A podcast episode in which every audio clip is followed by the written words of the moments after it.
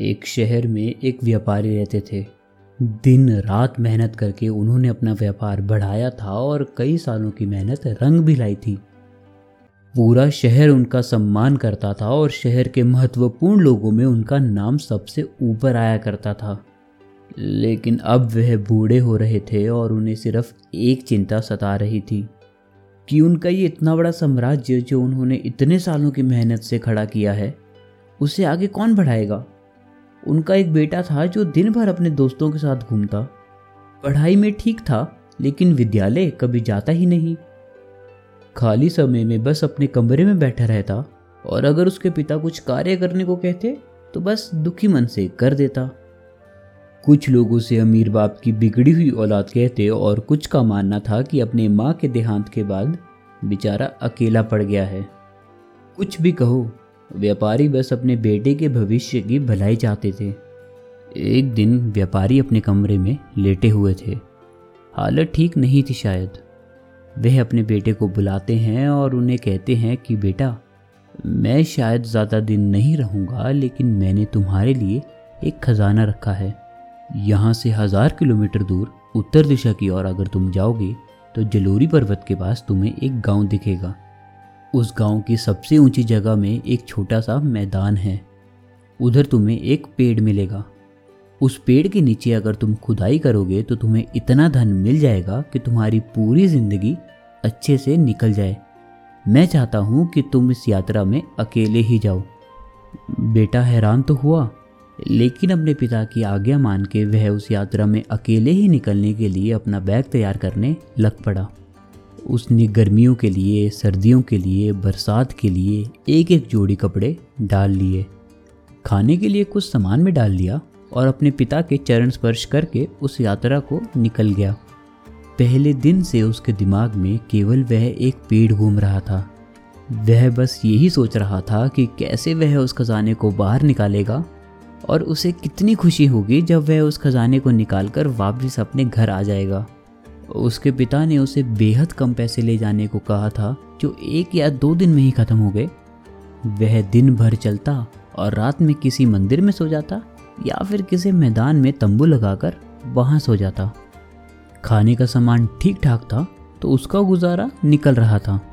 दिन गुजरे, रातें गुजरी, महीने गुजरे, इलाके गुजरे, लोग गुजरे, लेकिन वह बस अपने मंजिल की ओर चलता रहा।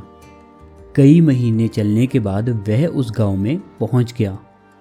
लोगों से पूछने पर उसे पता लगा कि वह उसकी बोली नहीं समझते।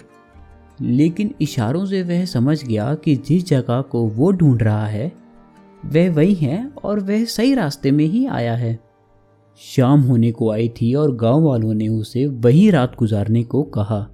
लेकिन खजाने के उत्साह में उसने मना कर दिया और अपनी मंजिल की तरफ़ निकल गया। हम्म शायद यही है वो पेड़। कहकर उसने अपना सामान नीचे रखा और खुदाई करने लग पड़ा। पूरी रात वह खुदाई करता रहा, लेकिन उसे कुछ नहीं मिला। ऐसा कैसे हो सकता है? नीचे तो लोगों ने यही जगह बताई थी। कहीं कोई और आके मेरे खजाने को लेकर तो नहीं चला गया? अशमंजस में वह अपनी किस्मत को कोसने लग पड़ा। या फिर ऐसा तो नहीं है कि पिताजी ने कोई खजाना ही ना रखा हो और मुझे झूठ बोला हो? लेकिन वो ऐसा क्यों करेंगे? उसे अपने पिता पे भी गुस्सा आ रहा था और बस उसी पेड़ के नीचे बैठ वह सब चीज़ों पे अपना गुस्सा निकाल रहा था। अगले पूरे दिन वह दुखी मन से, भूखा, प्यासा उसी पेड़ के नीचे बैठा रहा। शाम होने पर उसने सोचा कि यहाँ रुकने का कोई फ़ायदा नहीं और अपना सामान उठाकर वह वापस गाँव की ओर निकल गया। लेकिन इस बार उसे कोई जल्दी नहीं थी। उसे कहीं नहीं पहुँचना था। गाँव वालों के कहने पर वह उस रात वहीं रुक गया। गाँव वालों का थोड़ा सा काम किया, जिसके बदले में उन्होंने उसे खाना खिलाया और शाम को वह उन बच्चों के साथ खेला। उस रात जब सारे सो रहे थे तो वह केवल तारों को गिन रहा था। और उन तारों को गिनते गिनते उसे कब सुकून की नींद पड़ गई, उसे पता ही नहीं लगा। अगले दिन वह उठा, गाँव वालों से जुदाई ली और वापस अपने घर की ओर निकल गया। इस बार उसकी चाल में कोई हड़बड़ाहट नहीं थी।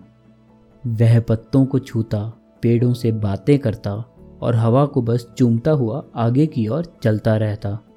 जब मन करता रुक जाता, जब मन करता किसी पेड़ पे चढ़ जाता भूख लगने पर पेड़ पे लगा कोई फल खा लेता और जब मन करता पानी से भरी किसी झील में डुबकी लगा लेता। खुश था वो, शांत था वो। वो तो शायद भूल भी गया था कि कोई खजाना है जिसके लिए वह इतनी दूर तक आया था। और कब वह अपने घर पहुँच गया, उसे पता भी नहीं लगा। घर पहुँचने पर जब उसने अपने पिता को बिस्तर पर बैठे चाय की चुस्की लेते देखा तो उसकी आँखें भर आई और वह जाकर उनके गले लग गया। धन्यवाद पिताजी। व्यापारी समझ गए थे कि उनके बेटे को जीवन रूपी खजाना मिल गया है।